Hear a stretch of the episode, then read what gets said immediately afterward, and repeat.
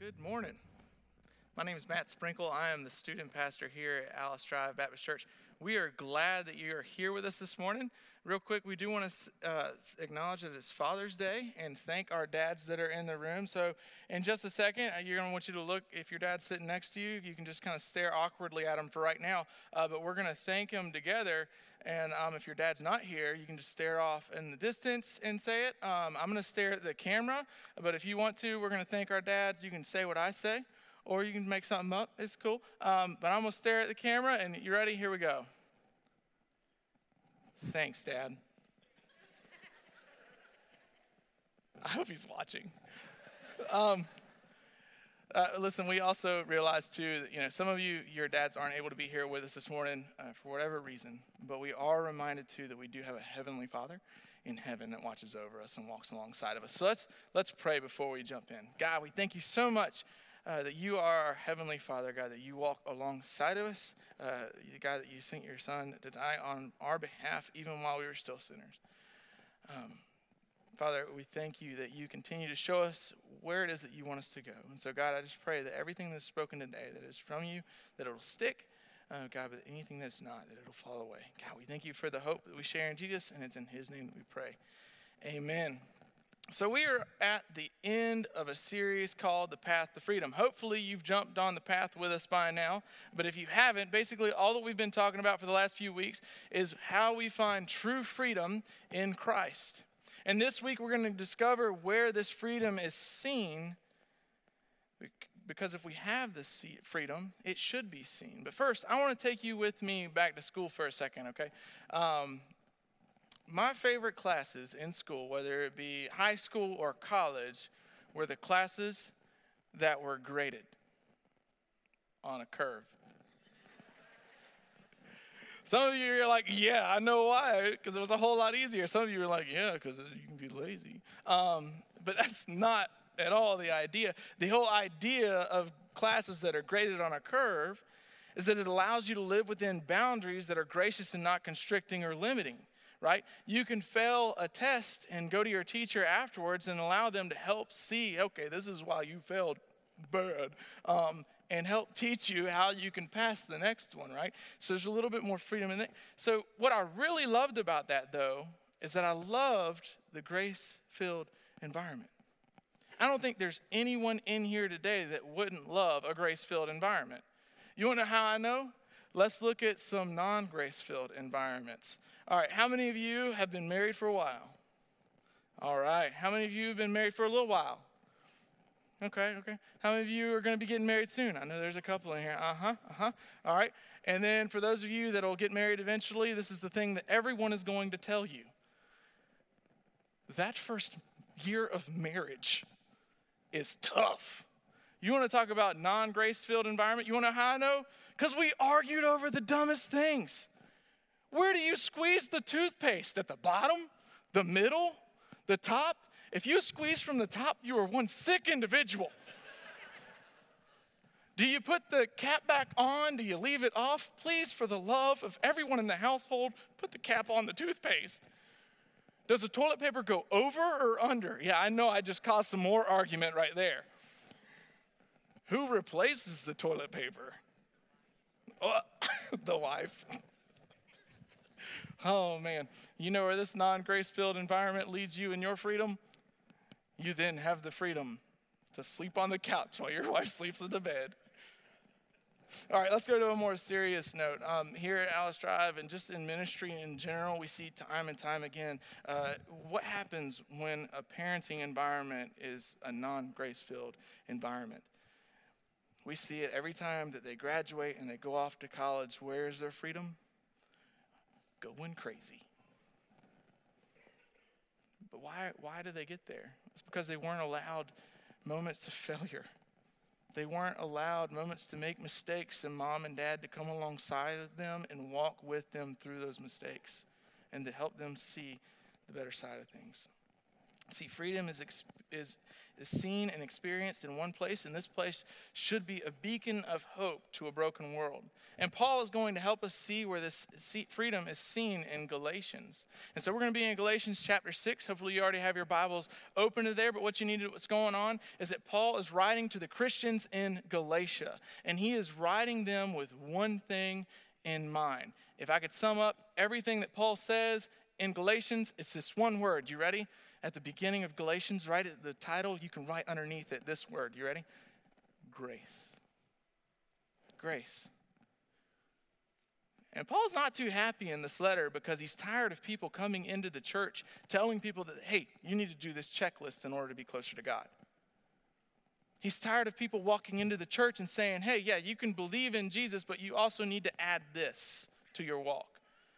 And if you were here the last few weeks, you realize that there is nothing that you can add to your faith that makes you closer to God. It is only Christ. And that is where we find freedom. So the fact is, is that we are all imperfect. And Paul is about to help us imperfect people see where we can see this freedom. Let's jump into verse one. Verse one. Brothers, if anyone is caught in any transgression, you who are spiritual should restore him in a spirit of gentleness. We're really good at part of that verse. Sometimes we forget about the gentleness part and the restore part. And then he keeps going. This is the part that we forget. Keep watch on yourself, lest you too be tempted. So what is, what is Paul doing here? Paul is encouraging us in the same manner, manner that, that Jesus did in Matthew eighteen. What did Jesus say in Matthew eighteen? He said, hey, if your brother's in sin, what should you do? Go to them. Help them to see it. So believers should hold each other accountable, but it should be out of gentleness, and it should be with a desire to restore that person. Accountability is a lot of the time, it's like this. You ever stepped on a scale? I did this past week. I stepped on the scale, and I said, well, that's different. Time to go get a new scale. You know what a new scale would show me? The same thing, maybe half a half a pound difference. Oh, it's half a pound, I'm good. No, that's not how the scale works. What's the scale doing? It's telling you the truth about who you are. What should it be doing? It should be encouraging you to be, oh, man, I need to work on that. The scale is useful. You can get mad at the scale and live in denial. Or you can see it. Eh, you're going to get mad, maybe. And let it encourage you to go the route that you need to go to be healthier. It's the same thing with accountability. Sometimes it is not the most fun thing to be held accountable. And when you're being restored, Paul says, hey, you were to restore. He's speaking of the same word that you would use to mend a net or to heal a broken bone. How many of you have ever broken a bone? I can't relate to you. I've never broken a bone. But I heard it's painful. I heard it's even more painful to have a bone reset. This is exactly what, what Paul is getting at. It makes me ask this, though. How many of you ever heard the phrase, the pot calling the kettle black? Yeah, right? Have you ever had someone call you out on something that they themselves struggle with? Flip that around. Have you ever tried to call somebody out on something that you struggle with?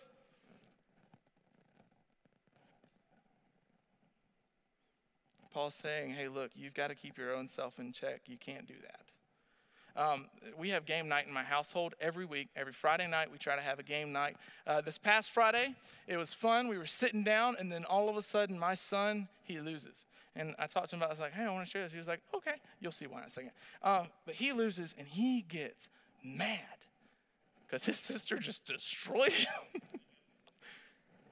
And so he does what every kid does, especially, I mean, none of us did it when we were little, but, you know, he storms off down the hallway, goes into his room, and slams the door, making sure that everyone in the house knows that he is upset.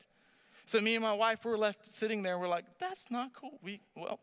Time to be parents. Um, we're going to go in there and we're going to talk to him about, hey, that's not how we act. You know, you need to make the best out of it. You know, cheer your sister on after destroying you. You know, make the best of it. So my wife, she's really good at coming up with stories to kind of help help him understand. And so she shared a story.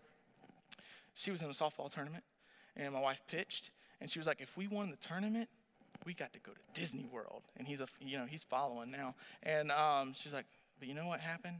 It rained, and I wasn't able to pitch like I needed to, and so we lost, and I didn't get to go to Disney World, and that really bothered me. But my dad, he tried to make it up to us, and he took us all around Tennessee to try and make the best of the situation, and that's kind of what you need to do here. Do you, do you understand? And then my son, he looks at us both very endearingly, and he goes, no. And me and Carrie are like, I thought that was good. Did you think that was good? He should have got it, right? And we go, okay, well, why no? And he goes, uh, because it's still obvious that you're still upset. What do you say there? Mm, touche. But we both learned a valuable lesson from a seven-year-old that night, and it's this. You cannot be an example if you're not a good example. You can't be an example if you're not a good example. This is like trying to lead a lesson on being slow to anger when the fifteen-minute car ride ten minutes ago was very interesting because you were running ten minutes late. Or this is like trying to encourage a friend in their prayer life. But where is your prayer life? See, if we don't keep ourselves in check, it's so important that Paul starts with this, because if we don't have this, like if we can't hold each other accountable, if we can't keep ourselves in check, then the next nine verses are very difficult for us to do together. Let's look at verse two. Paul goes on. He says this, bear one another's burdens and so fulfill the law of Christ. For if anyone thinks he is something when he is nothing, he deceives himself. But let each one test his own work, and then his reason to boast will be in himself alone and not in his neighbor. For each will have to bear his own load. So Paul is encouraging here the believers to do the, the exact thing that he's been telling them to do this whole time. He's like, look, if you love God, what do you do? You love others. That's the response to the gospel. If God's worked in your life, what do you do? You love him and you love other people. In that, the whole law is fulfilled. That's what Paul is saying here. But see, they had one thing that was hindering them from doing this well. They were too concerned with comparing their spiritual journeys with each other. I know I'm guilty of that at times. I, I don't know about you, but I know that I'm guilty of that at times. It's called a comparison trap. You ever compared your spiritual walk to the spiritual walk of those that are around you? That's what's going on here. He's speaking to one side of the spectrum where it's the people who think that they've arrived. Kind of like the Pharisee that Jesus talks about in the in the Gospels where he's like, hey, thank you, God, that I'm not like that sinner over there. These are the, the Christians who think that they've learned it all. They'll show up on a Sunday and be like, oh, that's good, Pastor, but I already got that. These are the Christians that are really good at doing the checklist. And then he's speaking to the opposite end of that spectrum. And these are the folks that don't think that they've arrived yet. But they think, I'll never be as good as blank. Can you imagine the people that are reading or hearing Paul's letters being spoken to them? Dang, I'm never going to be good as the Apostle Paul. I know that I've read Paul and I was like, he's awesome. I'm not. But Paul also said, I am the foremost of all sinners. I think Paul knew that he had his own problems. It's the same thing if you were to show up on Sunday and saw Pastor Clay and be like, dang, Pastor Clay seems like he's got it all together. But I know, I know, Pastor Clay would be like, look, I got my own struggles. But listen, both you and the person you compared yourself to have the same Holy Spirit. They have the same promise, and they have the same mission. And the problem with this comparison trap is that it is opposite of the gospel. There is only one person that we should be comparing ourselves to, and that is who? Christ. Both of these comparisons, they hinder you from taking next steps. One of them says, I, I don't have any next steps to take. I'm there. I'm good. The other one says, I'll never be good enough to take that next step. One theologian, he said this. He said, we should help each other bear the heavy burdens of life. but there are personal responsibilities that each man must bear for himself. I am super thankful for the family ministries here at Alice Drive. I have four kiddos. If you can't tell, that's why I'm missing so much hair. Um, but I have four kiddos, and I know that when we come to church that we can have an opportunity to be poured back into ourselves and trust that as they're getting their diapers changed, their bottoms will be wiped, and the diapers will not be put on backwards. I can trust that they are also going to have a leader in the room that is going to be faithful in leading them in God's word and trying to give them one takeaway that they can apply to their lives. Maybe some of you in the room, you're like, I want to change diapers. If that's you, hey, come talk to me or Kristen afterwards. We have a place for you. Some of you, you are gifted in a way that you could sit down with a student and just let them vomit all over you. Not physically like vomit, but like share all of the deep things that are going through life. In that moment, you are helping parents carry the burden of their household. But you know what it doesn't do? You know what it doesn't take away for you as the parent? Your role as their parent in their life. That's one way that our church comes alongside of one another and helps carry the load of each other. But God has called each of us specifically to a walk. And for some of us, that is parenting. So, so what is Paul saying here? Paul is saying that those that are connected to God connect others to God. Those that are connected to God connect others to God. And this takes effort. It's not easy. Remember that accountability thing? That's tough.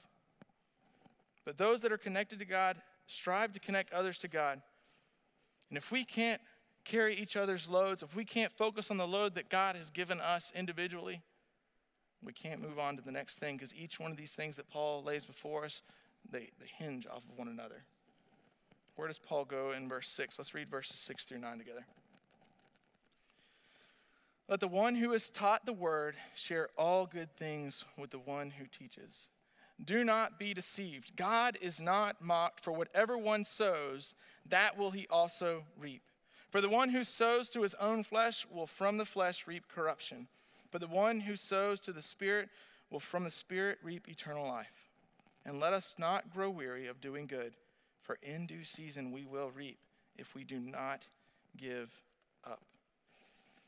At Alice Drive, we want something for you, not from you. And this passage is a little awkward as a pastor sometimes, because Paul is pretty clear. He's saying, hey, look, take care of those that are taking care of you. Invest into the kingdom. Like, if you want Paul's bottom line there, you reap what you sow. God will not be mocked. He is basically saying this. Your heart should be invested into the kingdom of God, the kingdom ministry of God. Again, this is not a new idea that Paul is going off. Like, Paul didn't just make this up. This is something that Jesus himself taught. Go back and read Matthew six, verse thirty-three. Jesus says this, but seek first the kingdom of God and his righteousness, and all these things will be added to you. Like, when you read that passage, it's so encouraging, because Jesus is speaking to our anxiety. He's like, if you're seeking my kingdom, you don't need to be worried about tomorrow. Don't be worried about clothes. I'm going to take care of you. Seek first my kingdom. So reading this from Paul, it leads me to this question for me, myself, and for everyone in the room. In our lives, whose desires are overwhelmingly clear? Whose desires are overwhelmingly clear? Whose kingdom are we mostly invested in? See, Paul, he follows verse six with a warning and a reminder. He says this, do not think that your desires are greater than God's, because God will not be mocked. You will reap what you sow. The moment that we start lifting our desires above God's desires, you will see the reward of that later. And I promise you, it is nowhere near the reward of following God's desires and investing into his. See, we can see this. We can see where um, our, our Our desires are when we even look at some things in our own lives. Where does our desires get you? Think about it. Reckless spending for a second. That five dollar cup of coffee you get every single day on the way to work to help wake you up. Honest question. Honest question. Is it hindering you from investing in the kingdom? Five times five is twenty-five. twenty-five times four is one hundred. That's a lot of money we're spending on coffee to get us awake. I got some Folgers. I'll even find some espresso bean somewhere, help you out. But is it hindering you from kingdom investment? Everyone who has a loan in here has felt this. Have you ever felt enslaved to the person that you owe money to? I know I have. So much so that it hindered me from feeling like I could give. We even see this in how we tend to even hoard money so the last ten to twenty years of our lives can be awesome. But what if our focus on his kingdom was something eternal rather than temporary? See, the mark of every believer is seen by their kingdom investment. The mark of every believer is seen by their kingdom investment. You want to know why? Because you realize that everything you have is God's. Everything you have is God's. Uh, I have a, a buddy of mine. Last week, I ended up traveling up to Roanoke, Virginia.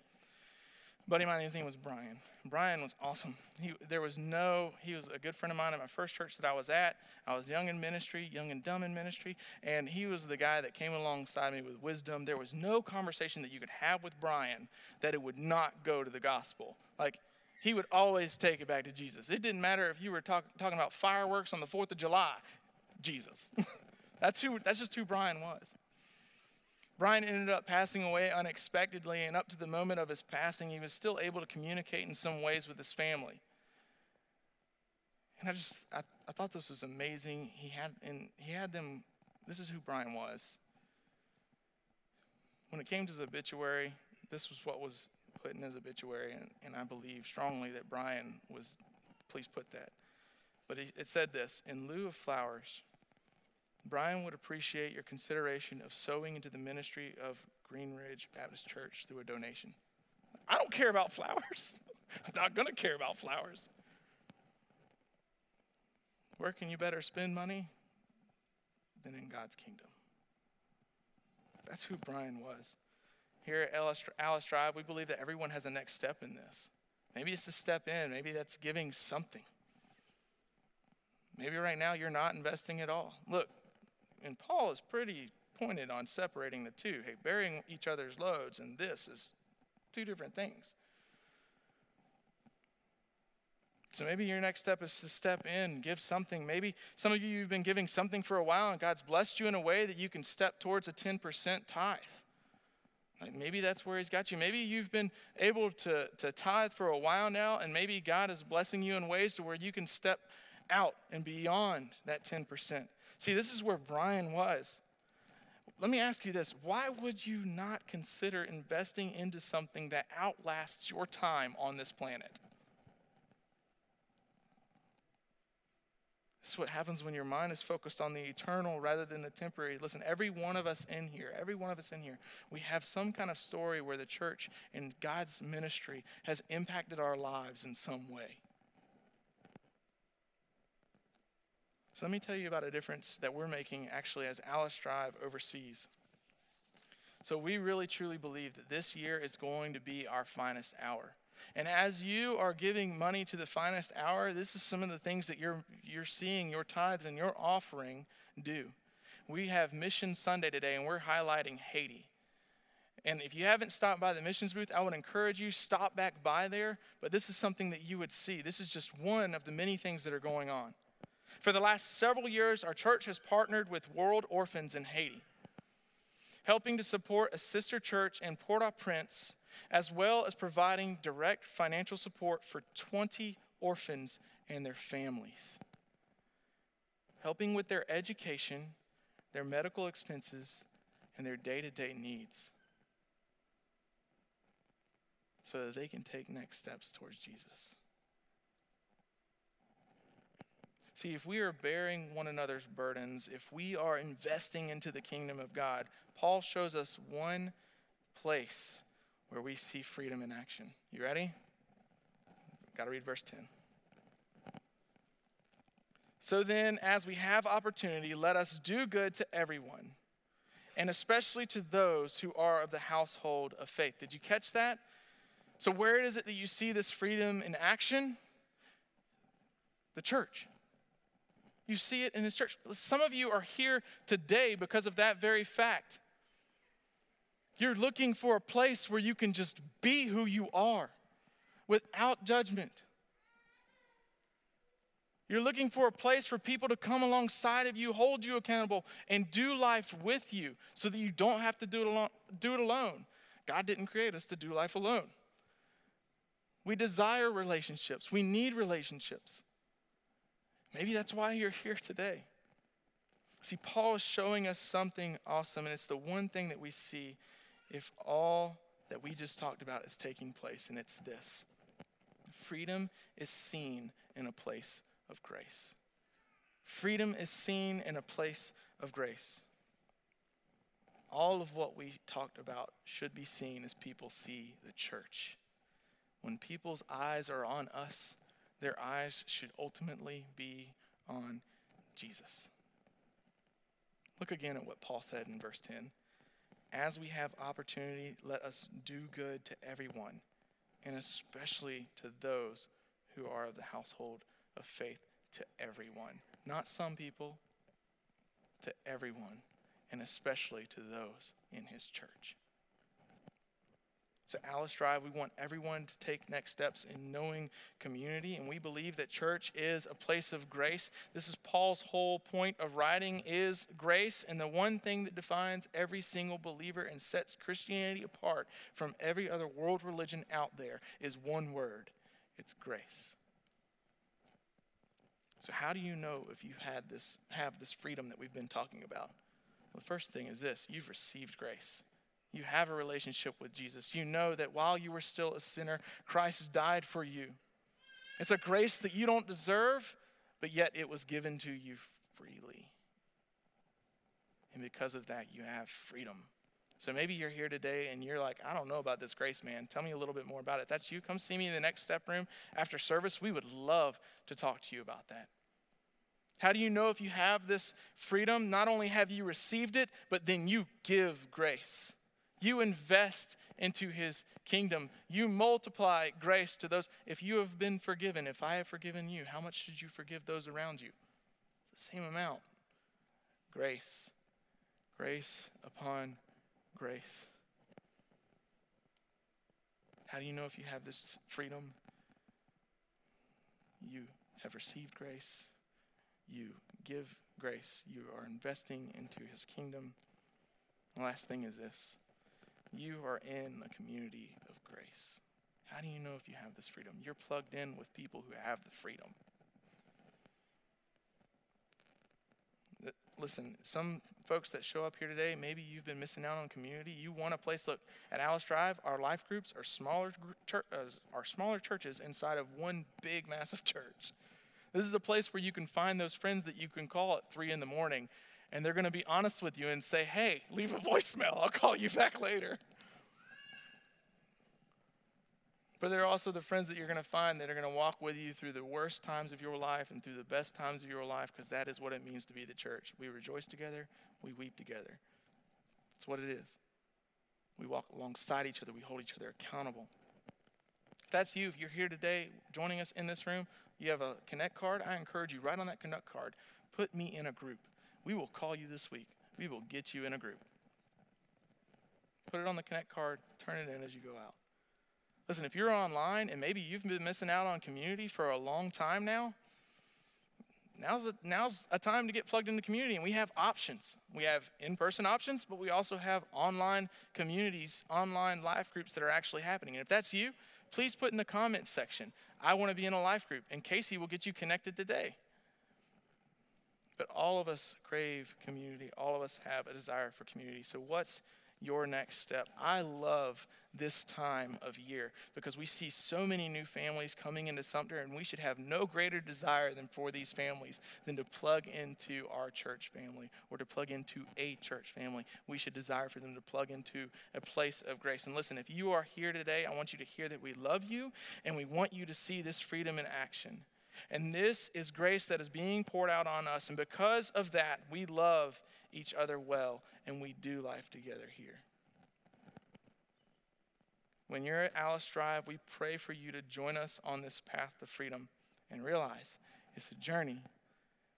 None of us have arrived, but we're thankful that we get to walk on it together. If God's moved in your life and you need to talk about any of these next steps, I encourage you, come see me in the next step room. We're thankful that you're here today. I'm going to pray for y'all. God, we thank you so much for today. I thank you for the ability to be able to come up and study your word together.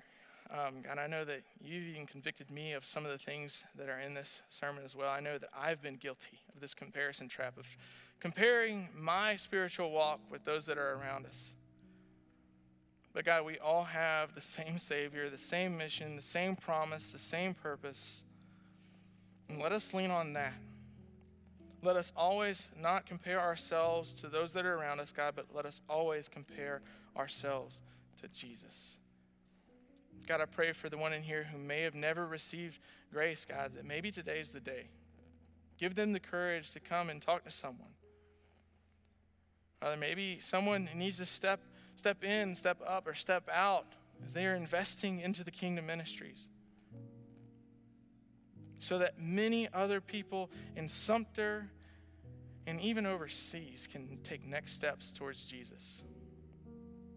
God, above all, I pray for community. I pray that when people see Alice Drive, they truly see a place of grace.